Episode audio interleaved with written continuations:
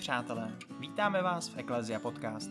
Zde se zajímáme o aktuální dění v církvi a zveme hosty, kteří k tomu mají co říct. Já jsem Marek. Já jsem Karolína a jsme rádi, že nás posloucháte.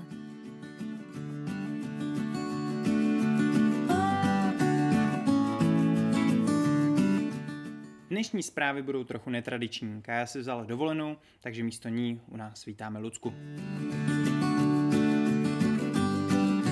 Tento pátek a sobotu proběhly volby do Evropského parlamentu. Za KDU ČSL byli zvoleni dva kandidáti, Tomáš Zdechovský a Michaela Šojdrová. František Talíř, který byl hostem našeho podcastu, získal 9757 preferenčních hlasů. Je to skvělé číslo a výsledek nás všech, přestože to na Brusel nestačilo. Je to pro mě závazek k dalším aktivitám. Rozhodně nic nekončí napsal František po volbách na svůj facebookový profil. Kromě voleb proběhl v pátek večer také devátý ročník Noci kostelů, během kterého byly zpřístupněny kostely různých křesťanských církví. Jako každý rok proběhlo velké množství zajímavých programů v kostelích celé České republiky. Nedávno jsme mluvili o komplikovaném případu pro následované pákistánské křesťanky Asie Bibi. Příběh má snad konečně dobrý konec. Bibi totiž s rodinou emigrovala ze země. Cílová země kvůli bezpečnosti rodiny není známá. Jednou z možností jejich azylu je Kanada.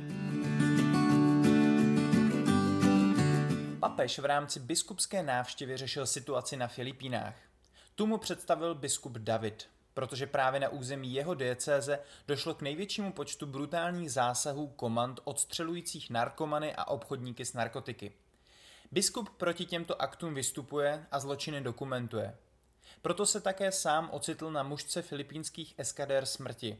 Prezidentova protidrogová kampaň se totiž těší velké podpoře ve společnosti.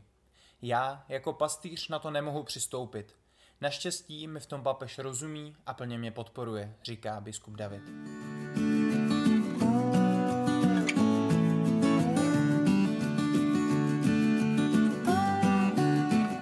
Dnes jsme přišli navštívit otce Kamila Straka. Otec Kamil pochází z malé vesničky Domoradovice v okrese Opava. Přečetl jsem to dobře. Velice správně. po střední škole zamířil na vysokou školu zemědělskou, tu ale nedokončil, protože se rozhodl vstoupit do semináře. Kněžské svěcení přijal v roce 2004 a nastoupil jako kaplan do farnosti v Místku. Hned po roce otců zamířil do diecézního střediska mládeže ve Staré Vsi jako ředitel střediska a farář zdejší farnosti. Na místě zůstal až do roku 2016. Od 1. října 2017 byl ustanoven ředitelem sekce pro mládež České biskupské konference. Milý otče Kamile, vítejte v našem podcastu. Pěkné odpoledne, děkuji za pozvání. Hned první otázka se týká právě zmíněného vašeho postu. Co si pod pojmem ředitel sekce pro mládež České biskupské konference máme představit? Často se říká, že jsem ředitelem všech mladých v České republice, ale abych ten omyl trošku napravil a vysvětlil. Co si pod tím představit? Za sebe to vnímám jako takovou koordinační činnost, když to přirovnám jako Petr, který je jeden z apoštolů a ač má tam takovou tu vedoucí služebnou činnost, tak není ani víc, ani míň. Takže vlastně jsem v takové, ve, jsem ve společenství eh, kněží, kteří jsou z každé dieceze společně s lajíkama, který vlastně eh, doprovázíme a připravujeme pobyty, programy, formační věci pro mladé v České republice. Kolik vás tam tak celkem je? je za každou diecezi jeden kněz? Je to tak, že za každou diecezi uh, sekce pro mládež má statuta, které uh, odsouhlasila Česká biskupská konference a řádně vlastně do toho společenství patří jeden kněz za diecezí a mladý člověk, který pracuje na diecezním centru mládeže. Samozřejmě, že to společenství není uzavřené, pozývají se tam i různé hosté anebo přátelé z různých hnutí, kongregací a podobně. Mm-hmm. Co všechno máte na starosti? Je to organizování celostátních setkání mládeže, teďka budou nás čekají celostátní setkání animátorů, takže co všechno vlastně tady je vaší náplní práce? Když jsem tady nastoupil, tak jsem se díval na náplň práce. Je to 19 bodů. Takže to, co si říkal, tak ano, je to ko, příprava celorepublikového setkání mládeže. Teď bezprostředně připravujeme celostátní setkání animátorů. Potom je to formační pobyty pro pracovníky diecezních center, týmáky, ale i pro všechny mladé lidi, kteří tak nějak pracují s mládeží. Potom styk s Vatikánem, příprava a doprovázení poutníků na oslavu Světových dnů mládeže. Jsme byli v Panamě, byla to krásná zkušenost. No a potom i takové dílčí ekumena, spolupráce na Unitedu, eh, tvorba různých materiálů, nejenom propagačních, ale vzdělávacích videí, knih, recenze, vydávání vlastně věcí, s, co přicházejí třeba z Vatikánu, i taky služba pro Evropu.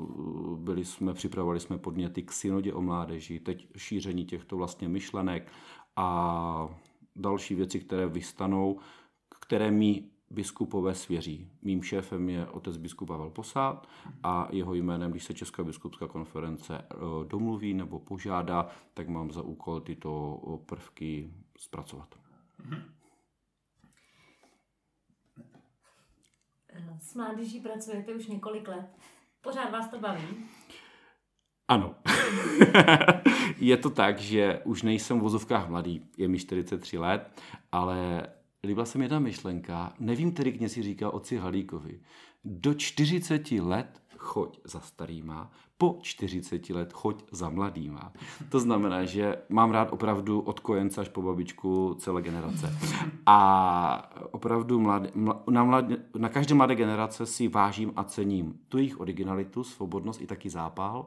Vidíme to, čeho jsou schopní a teď můžu říct, že to, co nějak člověk nabil, tu zkušenost, tak rád předávám. Je to tu zkušenost, co člověk má a přeju, aby to bylo, aby každý člověk zažil a byl vyformovaný a přijal hodnotu krásy lidského života, dali pán Bůh trochu víry a ty dary, které dostal, ať umí rozvinout. Mm-hmm. Jak jsi zmínil, už s mládeží pracuješ dlouho. Eh, dokážeš pozorovat nějaké změny, kterou mládeží prochází mládež, která byla před 20 lety, řešila jiné problémy, eh, zajímala se o jiné věci. Jak bys třeba popsal tu současnou? tak člověk to vidí sám jako na sebe. Když mě bylo 16 až 18, tak jsem neměl mobil, neměl jsem počítač a možná nebylo až tolik nabídek, protože ještě byl uh, konec komunismu a vlastně převrat. Současná mládež má obrovskou, obrovský dar toho, že se rodí prozatím do svobodné společnosti. Může se obrovsky cestovat. To člověk vidí, jak jsem teď dvakrát byl v Panamě a je to dobře. Zároveň je tady obrovské spojitost v komunikačních sítích a společenských sítích. Možná trošičku, říkám tomu, time management, to znamená, že my jsme viděli, co chceme, kdy chceme a pro co jsme se rozhodli, tak do toho cíle jsme došli. A dneska jsou mladí schopni mnoho naslivovat a před schůzkou se omluvit a nedojít. Takže takový špatný jako time management, možná slabší zodpovědnost. A říkám, nedělej pět věcí najednou, ale vyber si a buď dobře aktivní v jedné, po případě, když máš na to, přiber si druhou. Hmm. Takže asi tady toto. Těch nabídek je možno, mnoho, ale jde zase o to, že jak se říká, lety si nepřikoupíme a zkušenost taky ne. Takže člověk ti musí tak trošku projít takže přeju, když bych tady použil výrok už zemřelého otce Jiřího Paďoura, který říká, je mě smutno, když mladý člověk se zbytečně do svých 20 let zaseká tak, že potom se celý život z toho vysekává. To znamená, že když člověk se nenaučí trošku řádně žít, věci hodnotit, ale taky, že jo, tělo, duše, duch, stravovat a podobně, tak je to potom takové zbytečně těžší a komplikované. Jaký přínos mají mladí lidé pro církev? Papežové často říkají, že jsou nadějí církve a tak dále. Co si pod tím představit? Papež František v Panamě říkal, mladí nejsou budoucností církve, jak se často říká, nebo uh, takovou novou nadějí, ale řekl bych, každá generace je tady a teď. A ta každá generace má právě to, co dostala, má ty dary, má i určité poslání a určitou zodpovědnost. A to je to, co je nejrýzejší a co nemůže být jinak. Možná by se to dalo přirovnat i takové to přemostění, že se mladí učí od těch starších, starší zase tu energii od těch mladých. A možná bych nechal, je to taky výrok papeže Františka, aby v církvi každý mladý člověk měl konkrétní úkol, který svobodně přijme a kterému je církvi nabídnout. Nejhorší je, když od nás, co už trošku nějak pracujeme v církvi díl, eh, tak když nedáme mladým prostor a jak se to říká, tak to bylo, tak to musí být a nic z toho. To k ničemu nevede. A zase opačně, aby nechtěli být mladí revoluční, všechno je špatně, májová pobožnost nebo křížová cesta a dokázali jsme nenacházet kompromisy, ale navzájem se v tomto obohacovat. A myslíte si, že u nás v České církvi mladí nemají dostatek prostoru? Řekl bych asi jak kde. Je to vždycky od společenství, od i toho kněze, i od těch lidí. A tady je dobré říct, že nenarodil se člověk, který by se zavděčil všem. A zároveň je tady nějaká taková mentalita a kultura víry a způsobu prožívání. Kde, ten, eh, kde ta mentalita, kultura víry nebo nějaké tradice a způsob nových prožívání je otevřený a je tam dialog, tak je to na místě. Ale v momentu, kdy je vystavena nějaká bariéra, tak to bylo, tak to musí být, tak ten mladý na to narazí a nemá prostor. Proto se ani nedivme, že mladí potom buď hledají jinde, nebo chodí do jiných společenství, anebo i často potom jako navštěvují centra mládeže, to centra života jako mládeže. Ale zase na druhou stranu centra života mládeže musím říct, že nejsou ti, kteří by tahali lidi z farnosti, ale jsou prostorem, kde mladí jsou posilováni a můžou to sdělit. A to mladý člověk potřebuje. Mm-hmm. Co myslíte, že jsou ty věci, které uh, mladí v církvi hledají? Za čím? S jakými problémy hmm. třeba do církve přicházejí? Myslím, že na prvním místě je to přijetí, aby vnímali, jedno, v jakékoliv situaci jsou, jestli je to těžký hřích nebo něco udělali a podobně, tak aby církev nebyla macechou, která by je, jako se říká, spráskala, seřvala, ale aby byla matkou, otcem, který je milosrdný, matkou, která je nižná a přívětivá. Všechno má svůj čas, je to potom, veme si i myšlenku z, z dokumentu o synodě z mládeží, je tam ten příběh emauských učedníků často ukazován, že Kristus přichází naslouchá, po naslouchání je tam položena otázka a potom hledání vlastně odpovědi a prosvětlování. Když mladému člověku naslouchá se a potom, když se on sám ptá, tak můžeme prosvětlit. A tady bych ještě přidal poslední věc, bez modlitby to nejde. Ta zbožnost vždycky byla, bude a je a Duch Svatý, aby takhle mohl prostupovat, takže tam ta potřeba modlitby je vždy. Mm-hmm.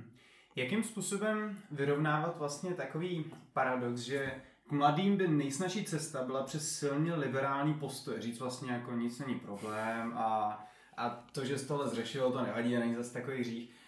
Na druhou stranu, ale pokud jsme přísní a takový jako až farizejští, tak zase ty mladí ani jako nepřijdou, že pak vybírají třeba mhm. mladí kněze, ke kterým jako radši chodí na spověď, protože vědí, že tenhle hřích třeba nebude tak hrotit.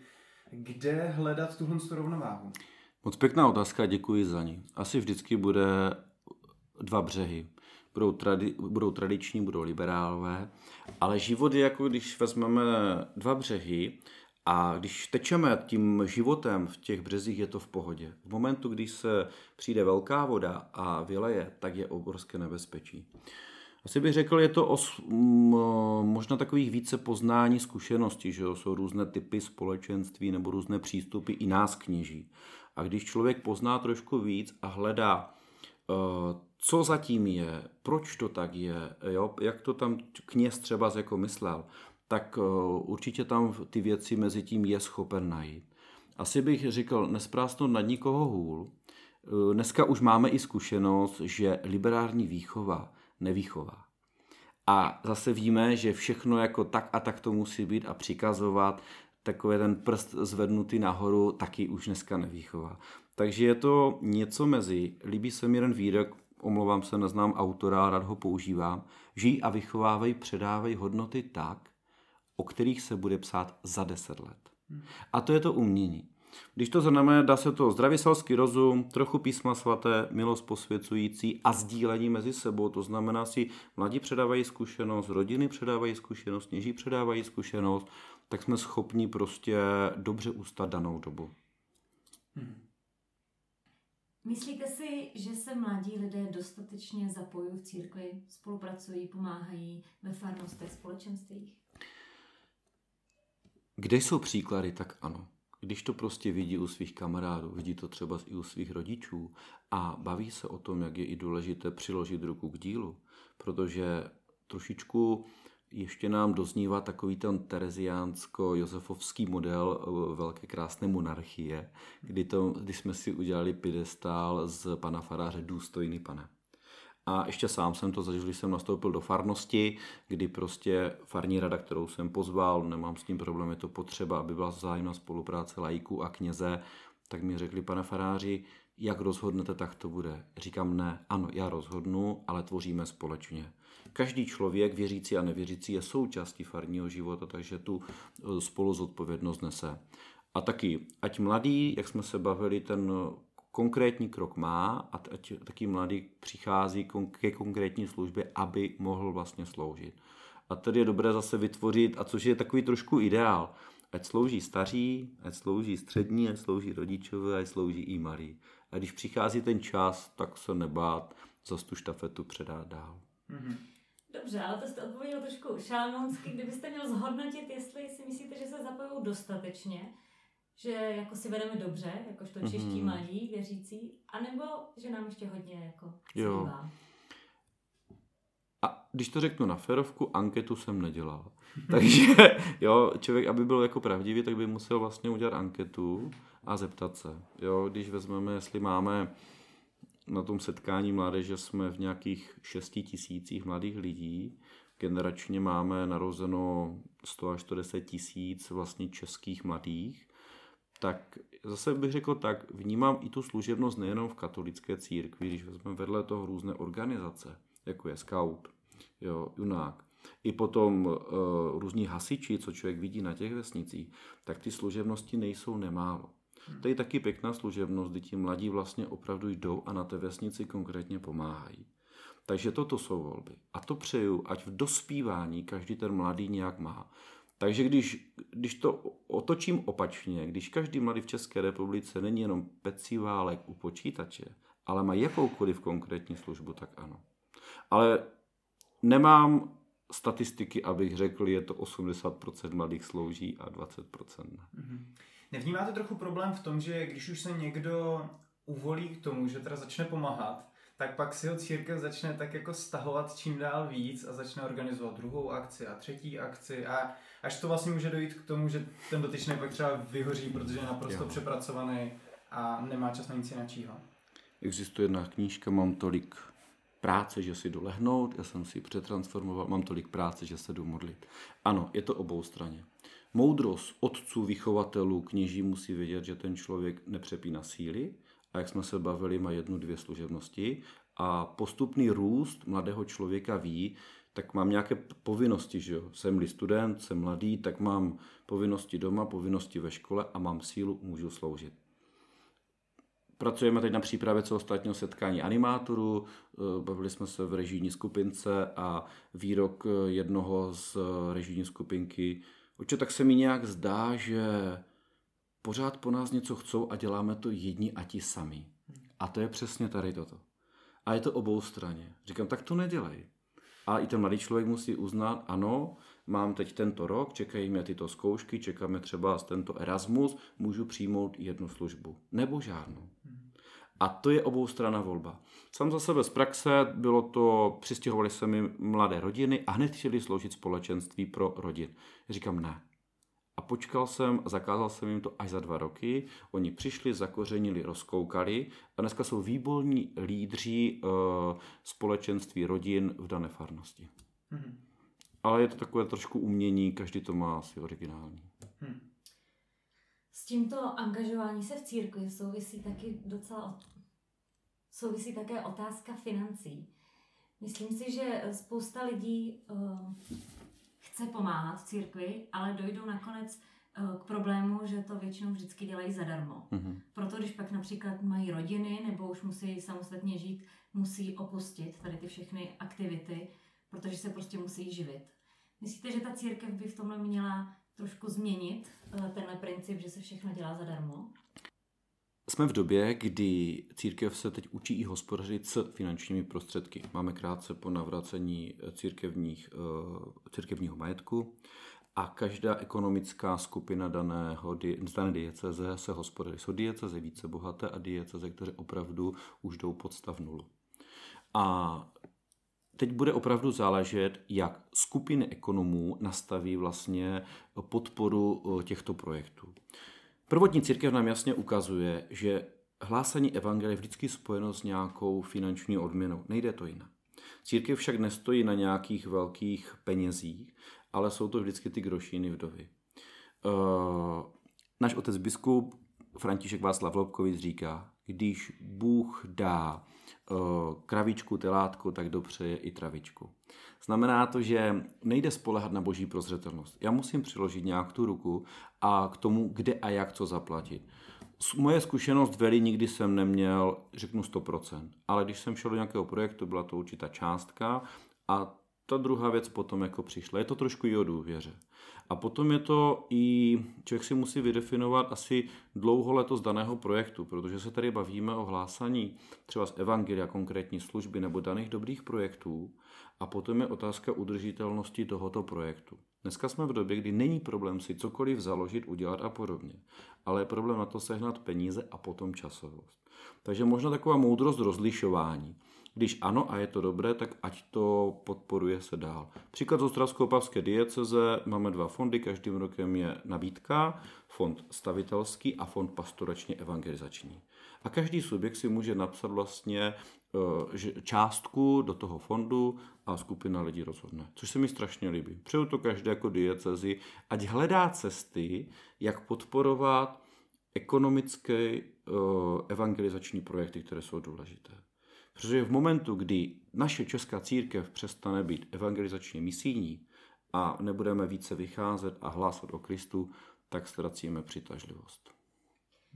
Dobře, ale když si teda prakticky vezmeme například celostátní setkání animátorů, vy máte tam určitě tým mladých lidí, kteří to uh, organizují, dostanou oni za to normálně zaplaceno nebo to dělají zadarmo?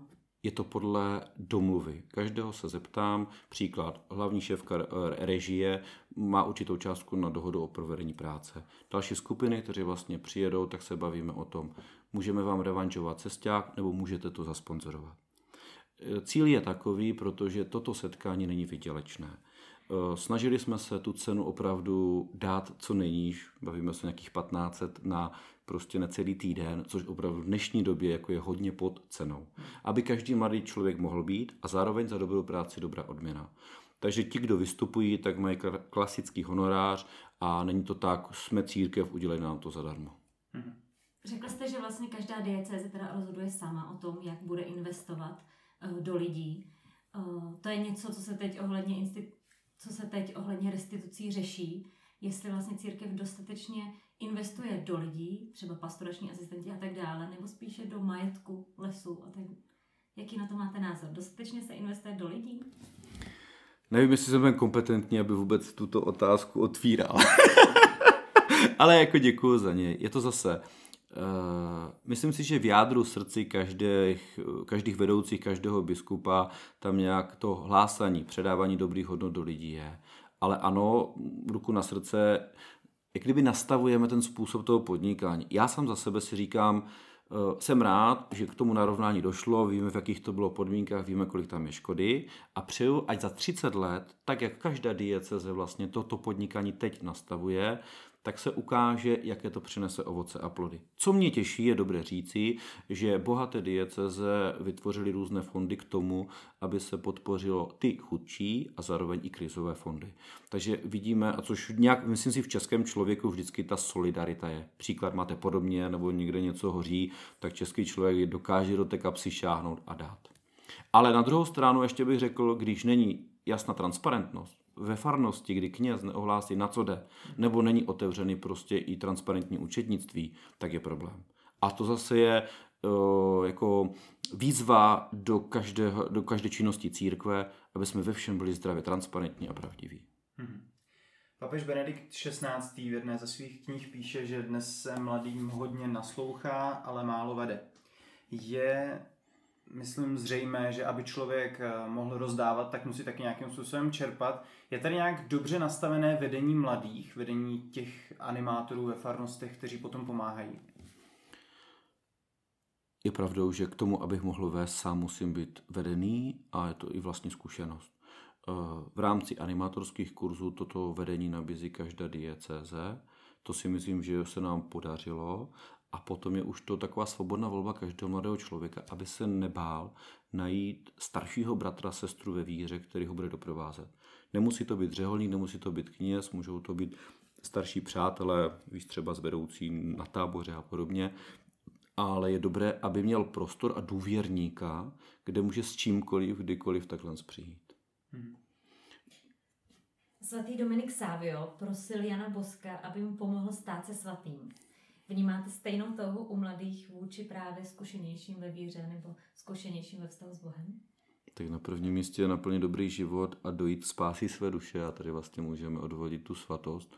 A ano, já jsem za sebe prostě ty kněze a ty lidi, který jsem potkával, mi pán Bůh poslal do cesty, tak byli pro mě motorem a inspirací, dneska už mých nemalo umřelo a i spolužáků. A o to víc si říkám, pane Bože, proč mě to ještě nechal? Co ještě chceš, abych vykonal? Tak o to víc mě tato láska k Bohu, k hlásání evangelia druhým lidem budí, tak nějak táhne, aby člověk šel tím nejlepším příkladem, jak může. Mm-hmm. Pokud bychom se bavili o vizích, jak vlastně by do budoucna církev mohla nebo měla spolupracovat s mladými nebo se jim věnovat, jsou zde věci, na, které, na kterých vidíte, že by církev mohla zapracovat? Něco, na co by se měla více soustředit? Vize jsou důležité a sny taky. Papež František nás učí, abychom snili. A když jsem nastupoval do tohoto úřadu, tak jsem se ptal asi 15 lidí, kteří znají sekci, pracovali v sekci nebo vedli sekci, jakým způsobem ji vést dál. A ty odpovědi zněly, věděj, co, co chceš, buď v tom pevný a s boží požehnáním uděláš to, co uděláš. Protože každý máme jako různé dary. A na tu otázku, kterou se ptáte, když jsem nastoupil, jak jsem trošku zmapoval po tom roce, tak vidím, abychom neměli kdyby dveře zavřené. Dokázali když to přirovnám, stavět mosty mezi různýma subjektama, ostrovama, které jsou tady v České republice. Je to jak napříč diecezemi, napříč eh, konfesemi a i taky napříč různými hnutími a spiritualitami. A taky i obohacuje nás obrovský lidé, kteří jsou ještě nepřijali víru nebo nepoznali Krista, protože jim nikdo nehlásal. Nemám patent na pravdu ani patent na to, jak uh, hodnoty předávat ale vím, že když člověk tak nějak jde, naslouchá a je na prvním místě lidský, jak jsme se bavili trochu zbožný a roste ke svatosti a normální, tak potom jsme schopni si nějak tu zkušenost předat a podobně. A druhý takový jeden z momentů je uh, zapojit nebo nabídnout uh, pozvánku k spolupráci. Jestli to jsou, vemte si, kolik mladých lidí umí dobře udělat IT věci potom kolik je hudebníků, umělců, potom lidí z divadelního prostředí, nebo ti, co umí něco dobře postavit, organizovat, tak aby to nebylo, jak jsme se bavili, jenom na těch pořád stejných lidé, ale měli prostor a možnost taky i přidat a zapojit se nějakému takovému velkému jako dílu. Náš rozhovor už se blíží ke konci, tak bych vás teď poprosili, jestli byste řekl něco mladým lidem, nějaké poselství tak vy, kdo mě budete nějak poslouchat, tak přeju ti, aby si na prvním místě byl svůj. Věděj, co chceš a kde kráčíš. Neboj se vzdorovat, když poznáš něco, co ti nesedí. Jak říká papež František, trochu sní a rozvin ty dary, které máš. A když bych to zakorunoval, jak se říká, takovou tečkou, ne, ať jsou tři na konci větu, buď šťastný a neboj se dělat trochu blbostí. Moc děkujeme za rozhovor. Přejeme vám, ať se vám daří pečovat o mladé lidi, dobře vést tento úřad a ať moudře, a ať moudře nacházíte ty správné cesty. Moc děkujeme. Děkuji za vaši odvahu a všem posluchačům přeju krásné kráčení. A i vám, naši posluchači, děkujeme za váš čas a těšíme se za 14 dní opět v Eklezia Podcast.